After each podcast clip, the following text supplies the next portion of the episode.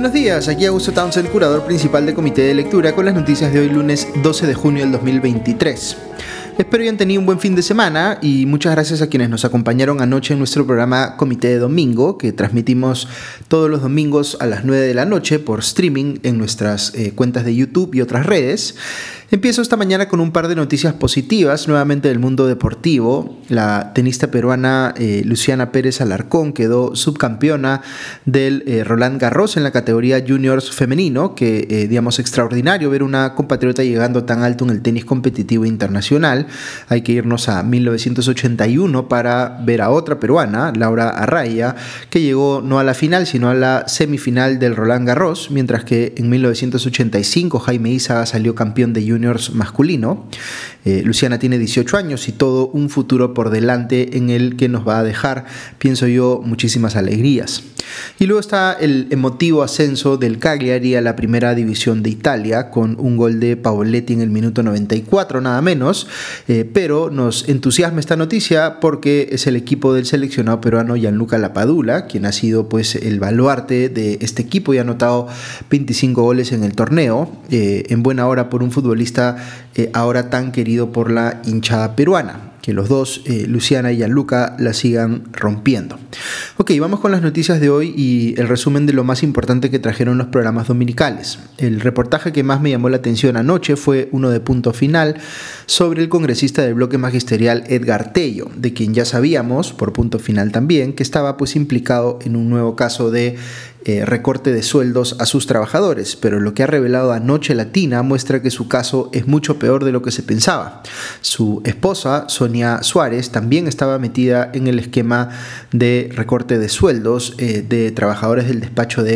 Edgar Tello y coordinaba directamente con ellos para que le hicieran transferencias a ella. Lo que hizo Suárez fue, eh, digamos, sustraerle dinero a estos para ella comprarse pasajes con un costo de casi 10 mil soles y viajar con Tello a una feria de alimentos orgánicos en Alemania. Encima el informe de eh, rendición de cuentas que presenta Tello para sustentar, digamos, por qué viajó, contiene un eh, plagio descarado. Pero eso no es todo. Punto Final también reveló que la persona a la que Tello le paga el sueldo más alto de su despacho, casi 11 mil soles, por tener el puesto de asesor número uno, eh, es en realidad su chofer, Cosme Benjamín Chiara Guamaní quien no tiene pues el perfil para ser el asesor principal de un congresista. En fin, eh, múltiple evidencia eh, la que vemos aquí de que el congresista Tello hace lo que quiere con los recursos del Congreso, mejor dicho, de los contribuyentes, y que no tiene reparos en favorecer indebidamente a su esposa o estafar a sus electores, pues contratando asesores que no están preparados para el cargo. Y así con todo esto no lo sancionan en el Congreso, pues significaría que no hay cómo romper eso de otorongo no come otorongo. Otro caso de una congresista mochasueldo, también revelado por punto final, que ayer se presentó de forma eh, inapelable, fue el de la congresista de Alianza para el País, Rocío Torres. Recordemos que, eh, digamos, la Comisión de Ética del Congreso ha eh, titubeado, digamos, en sancionar a estos congresistas mochasueldo y en varios casos, digamos, lo que se ha visto es, por ejemplo, que han votado en abstención.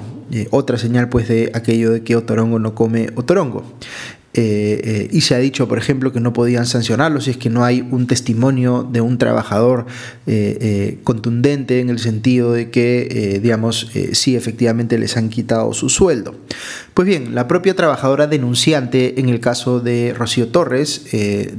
digamos, Natalie Rubio y de Topa, eh, declaró para el reportaje de, Latina que salió anoche y no solo se reafirmó en su denuncia contra Torres eh, de que le habían eh, recortado o querido recortar el sueldo, sino que la conminaron además a firmar un documento donde supuestamente se acreditaba que las entregas de dinero que se hicieron al sobrino de Torres, Juan Pérez Guerra,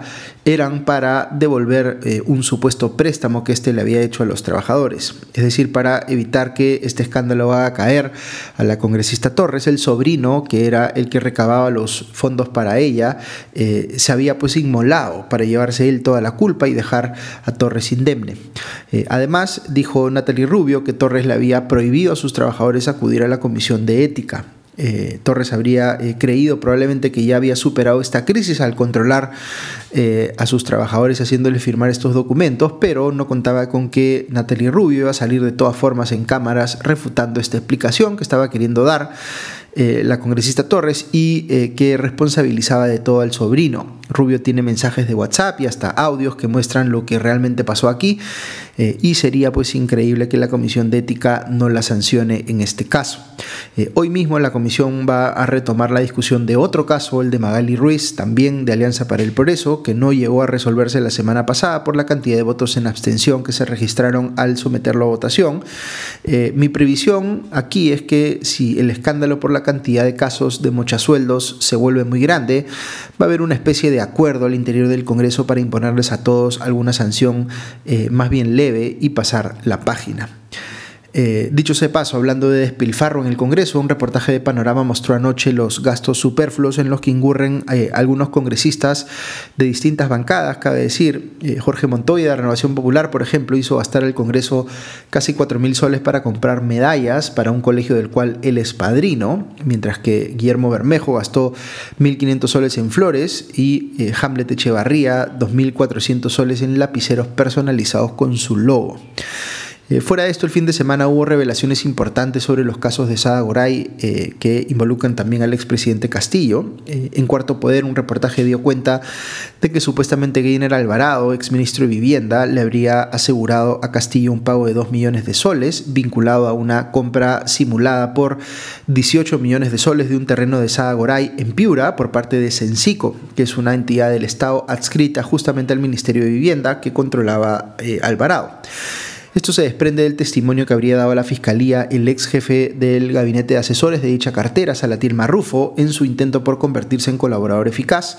Eh, ¿Quién era presidente de Sensico? Pues Roger Gavidia, una de las tres personas que Goray había logrado colocar en el directorio, o que había sugerido después en el directorio del Fondo Mi Vivienda, que fue la razón por la cual le pagó a Marrufo una coima de 4 millones de soles. Eh, luego buscarían que Gavidia pasara a la Superintendencia Nacional de Bienes Estatales, donde sería pues útil a Goray para formalizar, eh, formalizar un terreno eh, irregular en Chilca que ella quería vender por más de 30 millones de dólares. y quien reemplazaría a Gavidia en Sencico sería otra de las personas que Goray propuso para el directorio de mi vivienda, es decir, Gonzalo Arrieta. Sencico se ha defendido diciendo que la compra del terreno de Goray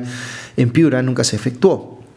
Luego, en el comercio se publicó un informe basado en el supuesto testimonio que habría dado el ex ministro de Justicia Félix Chero a la fiscalía, en el que este dice que Castillo le pidió nombrar a Luis Longaray como jefe de la SUNARP, la Superintendencia de Registros Públicos, eh, también por recomendación de Sada Goray.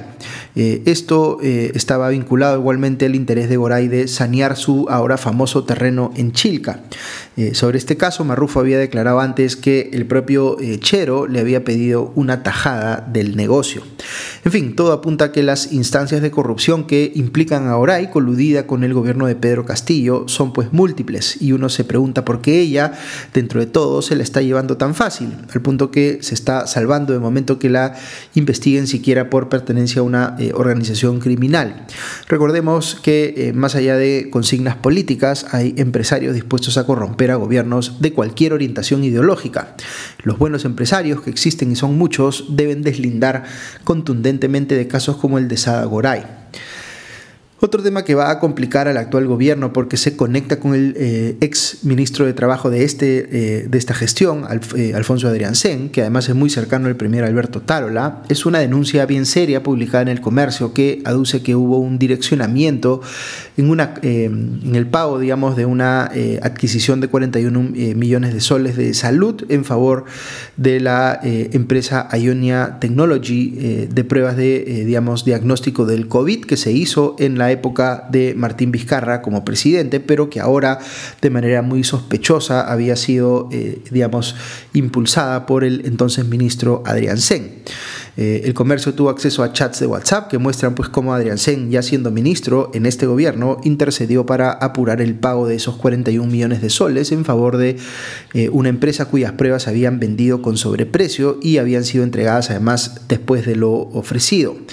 ¿Por qué el especial interés del ministro, eh, entonces ministro Adrián Sen, sobre este tema? Eh, finalmente, en febrero pasado le pagaron a Ionia los 41 millones, eh, sin descontar los 4 millones de penalidad que el Estado peruano podía válidamente exigir por los incumplimientos de la empresa. Seguramente nos iremos enterando más sobre este caso, que curiosamente incluye también como una de sus protagonistas a la ex asesora de Dina Boluarte, Grika Asayak. Algunas noticias más que comento rápidamente. Ha aparecido un video en el que se ve al actual ministro de Energía y Minas, Oscar Vera Gargurevich, junto con el investigado por pertenecer a una organización criminal y exalcalde de Anguía, José Nenil Medina, muy cercano a Pedro Castillo, miembro de su gabinete en la sombra, eh, pues sentado en la misma mesa, eh, eh, sentados digamos en la misma mesa Vera Gargurevich y Nenil Medina, en una celebración por el Día del Padre en Talara, algún tiempo atrás. Vera Gargurevich le respondió a Canal N, que fue el medio que difundió este video, que él estaba en esa época trabajando en Petroperú, en la refinería de Talara, y que Medina había llegado presentándose como supuesto asesor del presidente Castillo. es bien extraña esta eh, supuesta vinculación de Vera Gargurevich con gente del entorno de Castillo y con el mismo expresidente. Eh, eh, recordemos que fue interpelado por esto, porque hay otra evidencia, alguna evidencia adicional, digamos, de que tendría vínculos. Se ha reunido Gargurevich con Castillo en Palacio de Gobierno. En fin, hay una vinculación ahí que no termina de explicarse. Eh, otro tema es que la ex primera dama Lilia Paredes eh, eh, recibió, digamos, una sentencia favorable del Poder Judicial que decidió no imponerle un mandato de prisión preventiva. El juez Raúl Justiniano decidió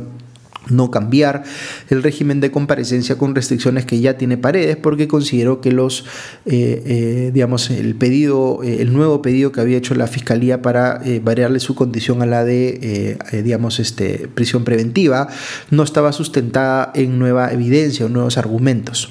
Tampoco consideró relevante el juez Justiniano el hecho de que Paredes está actualmente prófuga de la justicia asilada pues en México Ok, sobre el balance de los seis primeros meses del gobierno de Dina Boluarte, que se presentó el viernes pasado, les recomiendo ver la edición de Anoche de Comité de Domingo, donde conversamos largo sobre el tema. Eh, más tarde les paso el link para que puedan escucharlo. Eh, y menciono para cerrar simplemente una denuncia publicada en punto final que me ha dejado eh, estupefacto. El programa de Latina reveló que funcionarios, malos funcionarios, debo decir, de SEAPAL, inflaban los recibos de agua de algunos de sus clientes, es decir, les cobraban más de lo que habían consumido para llegar ellos pues a un objetivo de ventas que les garantizaba recibir un bono. Eh, esto es verdaderamente un escándalo. Lo sería en una empresa privada, pero que se trata de una empresa estatal que opera además en monopolio. Eh, monopolio además del servicio de agua, eh, lo hace muchísimo peor, estafando a la gente con agua potable nada menos. Tendrían que caerle pues las sanciones más duras a los posibles involucrados y por supuesto resarcir a las personas que se han visto indebidamente afectadas. Ok, eso es todo por hoy, que tengan un buen día eh, y eh, una buena semana y nos escuchamos pronto. Adiós.